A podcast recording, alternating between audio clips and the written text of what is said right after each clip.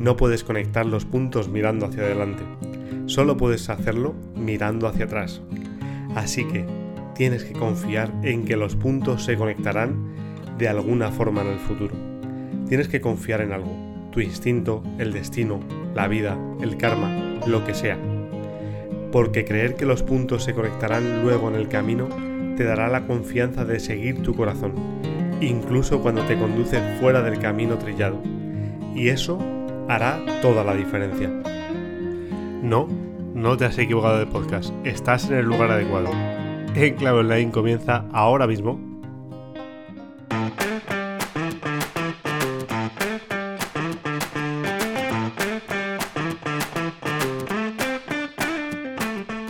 Hola, ¿qué tal? Buenos días, buenas tardes, buenas noches. En primer lugar, bienvenido, bienvenida y muchas gracias por estar aquí.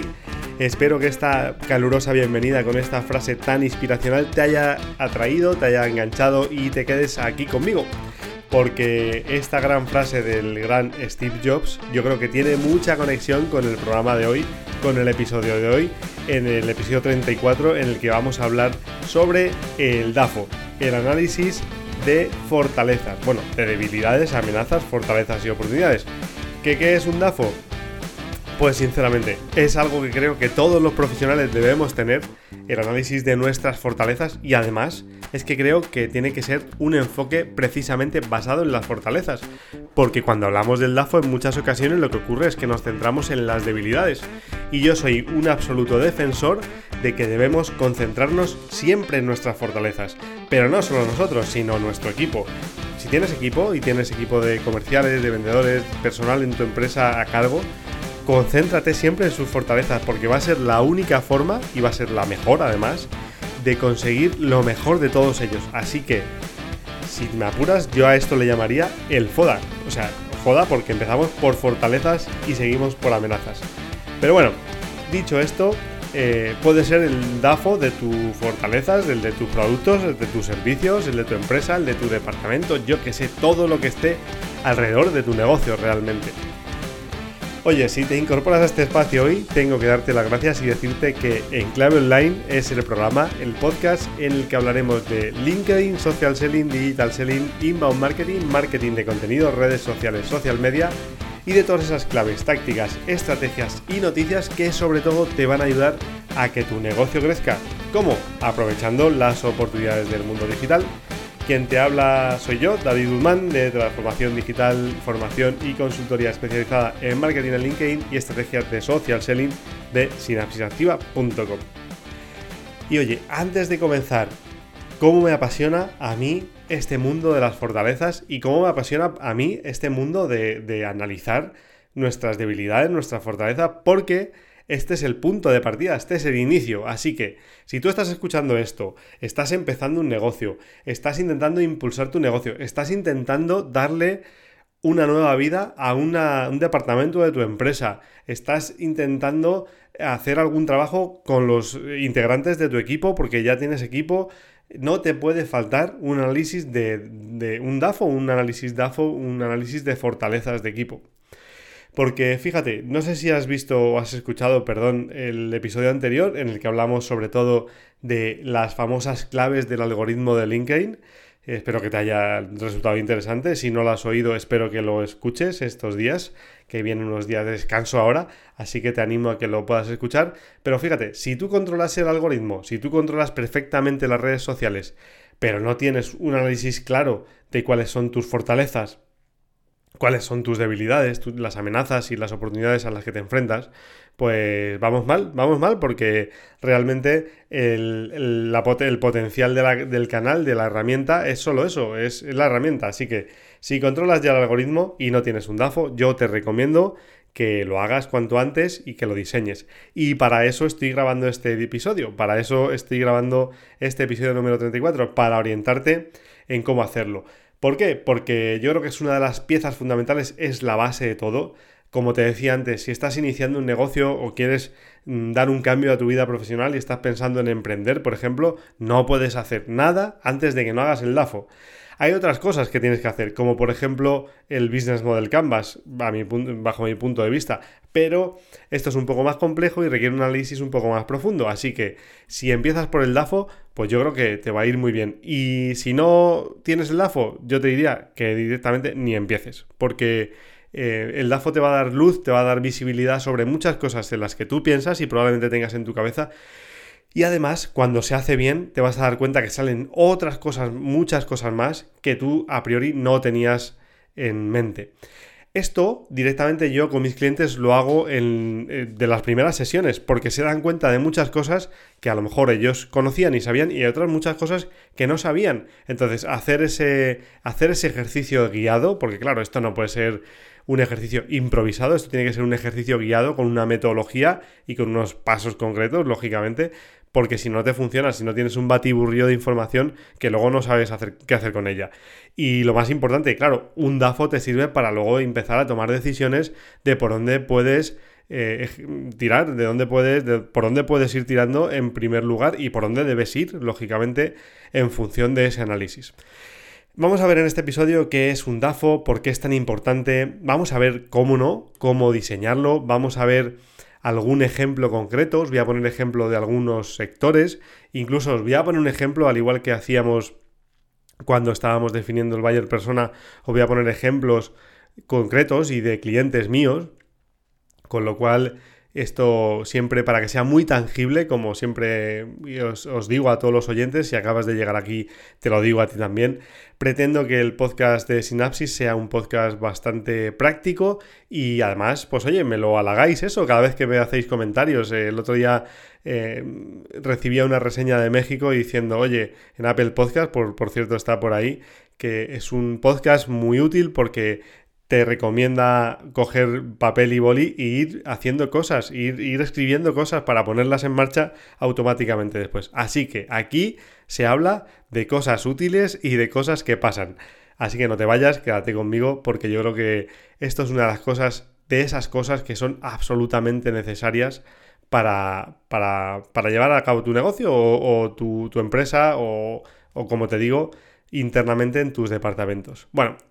¿Qué es, en primer lugar, el análisis DAFO? Pues muy sencillo, como te he venido adelantando, es un análisis de tus debilidades, tus amenazas, tus fortalezas y tus oportunidades. ¿Esto qué significa? Significa que esto es una introspección muy potente de en qué punto nos encontramos en este preciso momento. ¿Vale? El DAFO tiene un problema y es que, y ahora lo vamos a ver, vamos a ver qué problemas tiene también, pero os adelanto que tiene un problema y es que el DAFO lo primero que hay que hacer es escribirlo y lo segundo que hay que hacer es revisarlo, porque si lo escribimos pero no lo revisamos es como si no tuviésemos nada.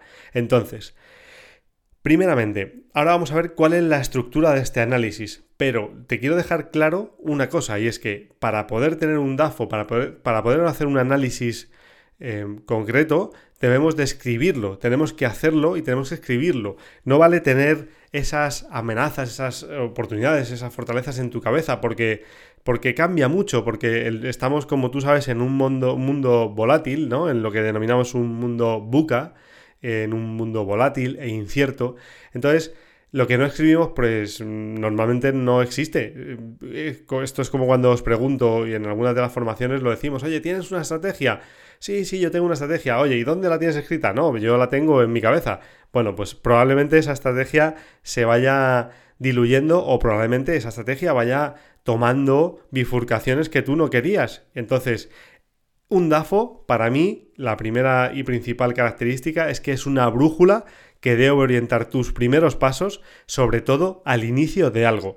No te digo que sea cuando crees tu empresa, porque puede ser cuando tu departamento tiene que cambiar de orientación o de estrategia comercial. Eh, y claro, cuando tienes varias personas, además, es más importante aún. Así que, ¿qué es un análisis de? Pues precisamente eso, una introspección muy potente de cuáles son tus debilidades, es decir, cuáles son las cuestiones que deberías de mejorar para que, bueno, pues tu actividad mejorase, imagínate tus objetivos mejorasen, si tienes un objetivo de ventas, pues cuáles son tus debilidades para conseguir ese objetivo de venta Cuidado, esto es muy importante. El DAFO hay que ponerlo en contexto, porque no se puede hacer un DAFO general. Oye, voy a hacer un DAFO de mi empresa. Claro, sí. Eh, mi empresa se dedica a, los dispositivos médicos o a, imagínate, a, la medicina y a los servicios médicos o dispositivos médicos. Fenomenal. Pero ese DAFO tenemos que, tenemos que encuadrarlo, tenemos que orientarlo, tenemos que focalizarlo. Es decir, mi empresa, ¿qué quiere hacer este año? ¿Quiere crecer un 5%? ¿Quiere crecer un 15%? ¿Quiere decrecer? Mm, triste, pero a veces que ocurre. ¿O quiere internacionalizarse? ¿O quiere cruzar el charco y conquistar Latinoamérica? Yo qué sé, lo que sea. Con lo cual, ese DAFO es una introspección muy potente que para mí está en un marco concreto de actuación. No vale ser muy genérico. Si no, no tienes un DAFO, tienes un análisis pues general de tu, de tu empresa en el sector o en, o en el nicho de negocio donde te encuentres. Con lo cual, el análisis DAFO es todo ese análisis que se hace de debilidades, amenazas, fortalezas y oportunidades en un contexto, en un momento determinado y que además puede y debe guiar tus siguientes pasos. Por eso debe estar contextualizado. Una vez dicho esto, ¿por qué es tan importante y hacerlo bien? Pues bueno, ya te lo he adelantado, porque hacerlo implica hacer una introspección muy potente, indica y te va a dar datos de dónde estás en este momento, qué te falta para llegar del punto A al punto B y sobre todo, claro, lógicamente, ¿por qué hay que hacerlo bien? Pues porque un DAFO que te valga como una, un pilar fundamental, una base fundamental de tu estrategia que realmente no esté acertado, no esté revisado, no, no, no hayas contrastado, pues te puede llevar a tomar decisiones erróneas. Con lo cual el DAFO también tiene que ser un análisis muy objetivo, aunque duela a veces, ¿eh? Hay veces que, que hacer este tipo de diagnósticos o este tipo de autodiagnósticos nos da mucho miedo, sobre todo a los emprendedores les da mucho miedo, porque tienen la sensación de que se están descubriendo a sí mismos cosas que no, que, no debían de salir nunca, ¿no? Porque no te gusta verlas o porque no crees que sea el momento de verlas, porque siempre eh, las posponemos, porque son cosas que a lo mejor pues a nadie le gusta reconocer debilidades, ¿no? A mí, a mí te reconoceré que una vez que haces el ejercicio ya te conviertes en un poco un, adicto al análisis de fortalezas y debilidades porque descubres el potencial. Pero tiene que ser un acto, una introspección muy honesta porque si no, no te va a salir bien. Y si no te sale bien, te puede llevar a tomar decisiones que son erróneas. Con lo cual, lo primero que tengo que decirte como primera conclusión del podcast de hoy es que esto es una herramienta, esto es una herramienta muy interesante para cualquier persona, pero más aún cuando estás en líneas de negocio y tienes que tomar decisiones con respecto a tu negocio. Y debe ser un acto muy sincero, una introspección muy potente y debes hacerlo bien porque si no estará guiando tus pasos mal. Oye, ¿cómo diseñarlo? Pues muy importante, tienes que escribirlo. No sirve para nada tener un DAFO en tu cabeza. Y cuando eres un departamento, cuando eres el director de un departamento, más aún. Por favor, muchas ocasiones me he visto con directores de departamento y directores de departamento grandes donde no ha compartido de manera a, modo de brainstorming ese DAFO con las personas de su equipo. Eso no tiene sentido porque de todos los rincones de la empresa, de todos los rincones, de tu departamento, salen cosas buenas seguramente. Así que eh, es muy importante escribirlo y luego eh, por supuesto, compartirlo en el caso de que tengas más personas. Y te diré más, si no tienes más personas, te voy a decir que si eres un emprendedor, lo compartas ¿cómo? Pues tiene muchas formas. Puedes buscar un mastermind de más emprendedores donde compartáis vuestras eh, impresiones, donde compartáis vuestros, vuestras inquietudes. Eh, a mí me ha ayudado muchísimo tener un mastermind con otras dos personas que estaban en un punto similar al que estaba yo y me ayudó mucho a, hacer mis reflexiones, a ellos también a hacer sus reflexiones y también compartíamos el LAFO en algunos momentos. Yo eh, me acuerdo de alguna de las sesiones en las que hablábamos concretamente de qué debilidades habíamos encontrado en nuestros, en nuestros análisis DAFOs. Y muchas veces tener una visión eh, en contraste de otra persona, pues te abre mucho los ojos. Con lo cual, eh, yo te diría, escríbelo, compártelo, por supuesto, contextualízalo, porque no tiene nada que ver, pero nada que ver absolutamente el DAFO que vas a tener hoy, por, por ejemplo, a diciembre de 2021, que se está grabando este podcast, como probablemente a marzo de 2022, cuando eh, probablemente yo te recuerde si hiciste el DAFO, que por cierto me lo voy a apuntar aquí para hacerlo por si hubiese alguna duda. Fíjate, vamos a ver ahora cada una de sus secciones. Como te decía, el DAFO tiene cuatro elementos. Tiene debilidades, tiene amenazas, tiene fortalezas y tiene oportunidades. Vamos a verlo. Pero antes, si tu empresa está buscando eficiencias y optimizar esos procesos operativos y de compras que tanto necesitamos optimizar últimamente, los profesionales de Spend Reduction Analyst te pueden ayudar. ¿Qué es lo que hacen? Pues muy fácil, ellos te hacen recomendaciones sobre dónde puedes ahorrar, dónde puedes optimizar y lo más importante es que ellos no se quedan ahí, te ayudan a, optimizar todo y a implementar las propuestas que te han hecho en, en la propuesta de colaboración y te acompañan lógicamente durante dos años, ni más ni menos, 24 meses para garantizar que los ahorros que te han dicho que puedes realizar en tu empresa se cumplen. Así que, oye, y lo más, lo más importante es que lo hacen con una propuesta absolutamente a éxito. ¿Qué quiere decir esto? Pues oye, que si ellos no tienen, o sea, si no consiguen ahorros, ellos directamente no cobran. Así que tú fíjate lo seguros que tienen que estar de su trabajo, que invierten horas en hacer tu proyecto y lógicamente si tú no ahorras, ellos no cobran. Oye, como siempre te digo, los encuentras en spendreduction.com y sobre todo en el perfil de Fernando Vázquez en LinkedIn. De todas formas, como siempre, te dejo sus coordenadas en las notas del programa. Y ahora sí, vamos a ver en concreto qué cómo podemos hacer nuestro análisis DAFO con algunos ejemplos, con un par de ejemplos. Fíjate, lo primero es tomar una plantilla. Te recomiendo que cojas una plantilla directamente de, DAFO. Tienes miles en internet. Ahora bien, yo te puedo compartir si quieres la mía. Puedes escribirme a david.sinapsisactiva.com y yo te compartiré la que utilizamos nosotros con nuestros clientes realmente. Y, verás que es muy sencillo. Te voy a, te voy a, te voy a contar de en qué consiste esta plantilla. Fíjate. Es un, cuadro, básicamente, con, que incluye cuatro cuadros, ¿vale? Dos columnas y dos filas. En las, en las filas vamos a poner los. En la primera fila vamos a poner los factores negativos y en la segunda fila vamos a poner los factores positivos, ¿vale? En la primera columna vamos a, analizar, vamos a hacer un análisis interno y en la segunda columna vamos a poner análisis externo. ¿Esto qué quiere decir? Pues que en los dos cuadros superiores vamos a tener a la izquierda debilidades y a la derecha amenazas. Y en los dos cuadros inferiores voy a tener fortalezas y oportunidades. ¿Qué quiere decir? Pues que, fíjate, las debilidades tienen que ver con un análisis interno, claro, lógicamente, y es un factor negativo, lógicamente. Tiene que ver con un análisis, interno porque lo vas a, va sobre ti, va sobre, sobre aquellos puntos que tú deberías de mejorar. Porque esto es muy importante también, y aquí te doy un tip que yo creo que deberías anotar. Esto no se trata de dejar las debilidades ahí y ya está, sino que se trata de poner debilidades, identificarlas y trabajar para convertirlas, si no en una fortaleza, mitigar esa debilidad, que esto es uno de los problemas mayores. Oye, es que yo tengo debilidades, fenomenal. ¿Y qué has hecho en estos dos años para que no sean debilidades? Pues nada, ¿vale? Pues entonces tu DAFO no va a avanzar, cuando tú hagas una revisión no va a avanzar, ¿vale?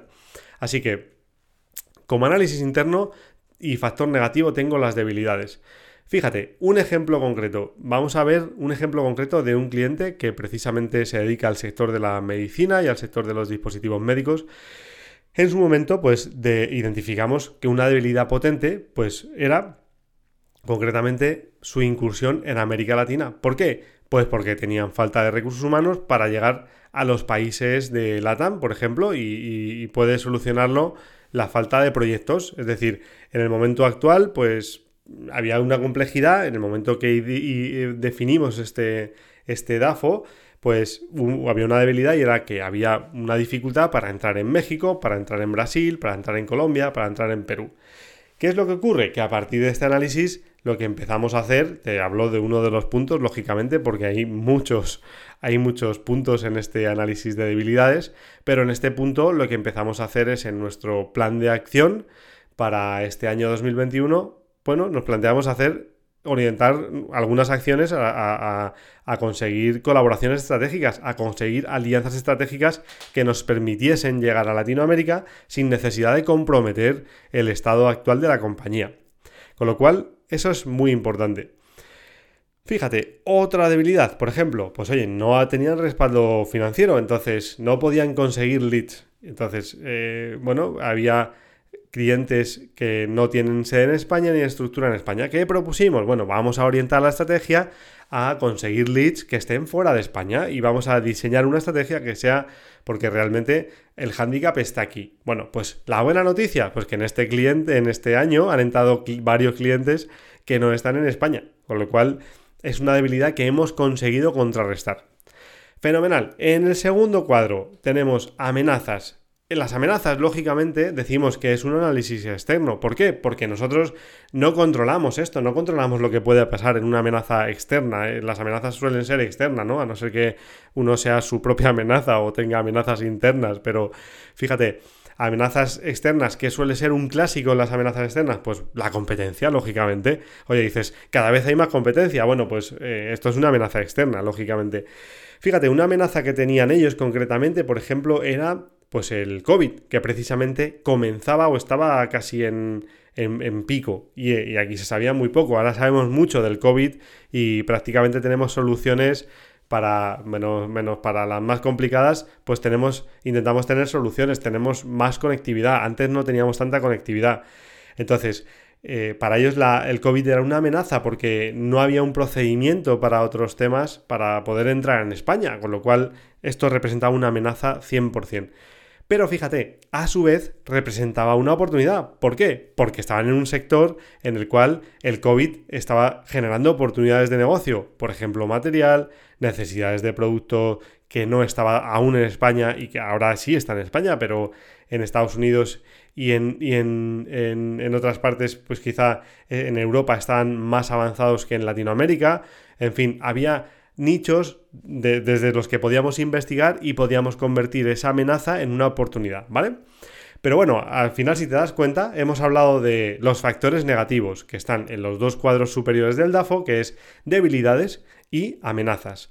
Debilidades son mis debilidades internas, amenazas son las amenazas externas, ¿vale? Y ahora te pondré después algún ejemplo más para que visualices bien, ya que esto solo se trata, el, podcast es solo voz, pero intento ejemplificártelo lo máximo posible para que lo veas. De todas formas, si me pides la plantilla, yo te la voy a enviar y vas a ver que es muy sencillo de identificar. Cuando nos vamos a la parte de abajo del DAFO, a los dos cuadros inferiores, tenemos análisis de factores positivos. ¿Qué son? Pues las fortalezas, que son también fortalezas internas, lógicamente, como no puede ser de otra manera. Las fortalezas no pueden ser externas, no puedes buscar una fortaleza en algo de fuera, sobre todo porque tampoco podrías controlarlo, con lo cual no tiene mucho sentido.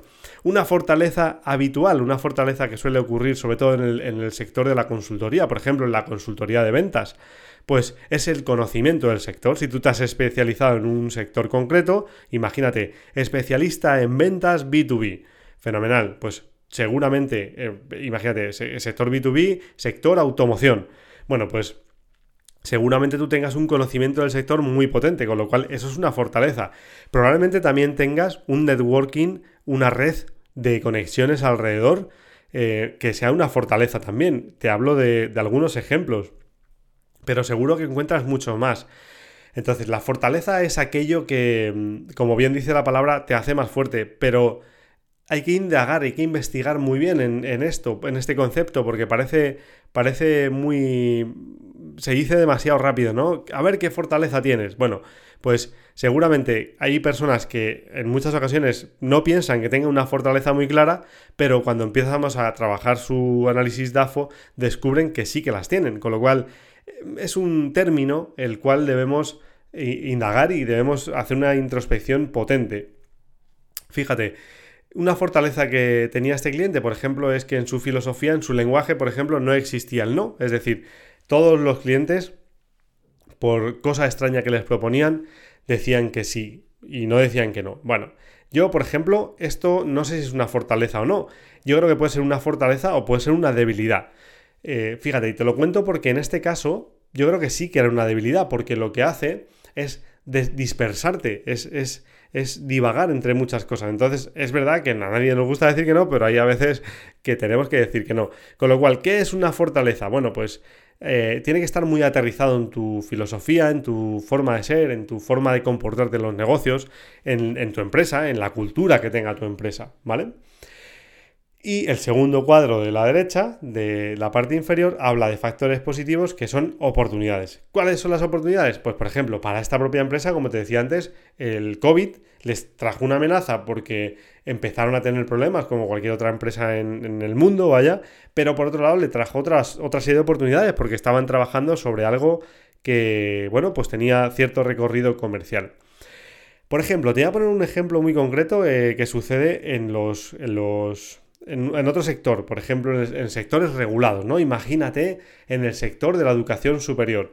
Bueno, pues eh, una oportunidad, ¿cuál puede ser? Pues eh, imagínate cuando nació hace muchos años la obligatoriedad de tener un máster en prevención de riesgos laborales a todos los prevencionistas de todas las empresas, ¿no? Pues claro, esto representa una oportunidad de negocio para esa universidad o esa entidad que emite títulos. ¿Por qué? Porque es una obligación legal. Necesitan los, la, gente que se dedica a prevención de riesgo laboral necesita ese máster para trabajar, con lo cual hay una oportunidad de negocio, ¿no? Otro ejemplo, imagínate, los abogados, pues cuando los abogados tuvieron que, después de hacer la carrera, tener un máster en abogacía para poder ejercer, porque esto fue vía, vía decreto del gobierno, pues lógicamente todos tenían que hacer un máster después de estudiar la carrera. En sector universitario, pues eso representaba probablemente otra fuente de ingresos, otro título más a vender, en este caso a los abogados, y representaba una fuente de ingresos importante para ellos. Así que, como ves, tenemos aquí los cuatro cuadritos, debilidades, que hablan del análisis interno tuyo, que cuáles, cuáles son factores negativos tuyos, las amenazas, que son aquellas cuestiones que pueden venir de fuera. Fíjate, ahora te hablaba del sector regulado, pues probablemente eh, cuando hay regulación puede ser también una amenaza, ¿no? Imagínate que hay un sector, el sector de la energía, y si tú, te dedicas a energía, por ejemplo, alguna, algún decreto, alguna ley que impide que el sector de la energía utilice determinados componentes, pues representa una amenaza para tu negocio. Factores positivos, pues tus fortalezas y lógicamente las oportunidades que muchas veces, eh, pues lógicamente están fuera también de tu, de tu ámbito de actuación. Pero como ves, tener esto escrito al final lo que te da es una, un recorrido y una visión, un zoom out de qué es lo que puede estar pasando alrededor de tu negocio, alrededor de tu producto, alrededor de tu servicio y qué cosas puedes hacer tú y qué cosas deberías de empezar a hacer tú para intentar minimizar los riesgos, eh, mejorar tus debilidades, minimizar esos riesgos, esas amenazas, por ejemplo, diversificar tus productos y por otro lado, ¿qué deberías hacer para potenciar tus fortalezas o aprovechar esas oportunidades? Y para finalizar, como siempre, antes de hacer un resumen, quiero hablarte de los errores habituales, aunque ya los hemos ido comentando. Errores habituales, pues sin lugar a duda es no escribirlo, no llevártelo a tu plantilla DAFO y revisarla cada cierto tiempo. Oye, ¿cada cuánto tiempo tengo que revisar mi DAFO? ¿Tengo que revisar mi DAFO todos los, todos los días? No. ¿Tengo que revisarlo toda la semana? Pues por supuesto que no. ¿Cuánto tiempo te recomiendo yo que lo revises? Pues hombre, yo te diría, eh, personalmente yo hago una revisión de mi DAFO personal y de la empresa eh, cada una o dos veces al año, con lo cual cuando, cuando o, por supuesto, cuando sucedan hitos importantes, por ejemplo, que cambien las cosas, ¿no? Que creas que pueden cambiar las cosas. Hitos en ti mismo, en ti misma, hitos en tu negocio, en tu empresa. Eh, no es lo mismo que consigas una alianza estratégica quizá con otra corporación, con otra empresa, con otro, con otro emprendedor. Eh, entonces, a lo mejor todo eso puede cambiar tu DAFO. Entonces, en ese momento yo creo que merece la pena dedicarle una horita, revisarlo y, por supuesto, ir actualizándolo.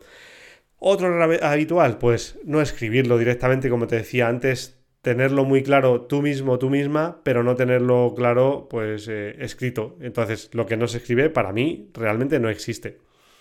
Y luego otro error muy importante cuando diriges una empresa o un departamento es no compartirlo. Y te diré, de, hecho, no compartirlo, aunque seas un emprendedor individual o un solopreneur, ¿no? Como, como, como hay muchas personas que están solas, ¿no? Dedicadas a su negocio. ¿Con quién lo puedes compartir? Pues como te decía antes, con un mastermind, con tus amigos de confianza dedicados a algo similar. No te recomiendo que lo compartas con la familia, ni mucho menos, ni con nadie que no tenga nada que ver con lo que tú haces, porque te va a despistar. Esto es un error muy habitual.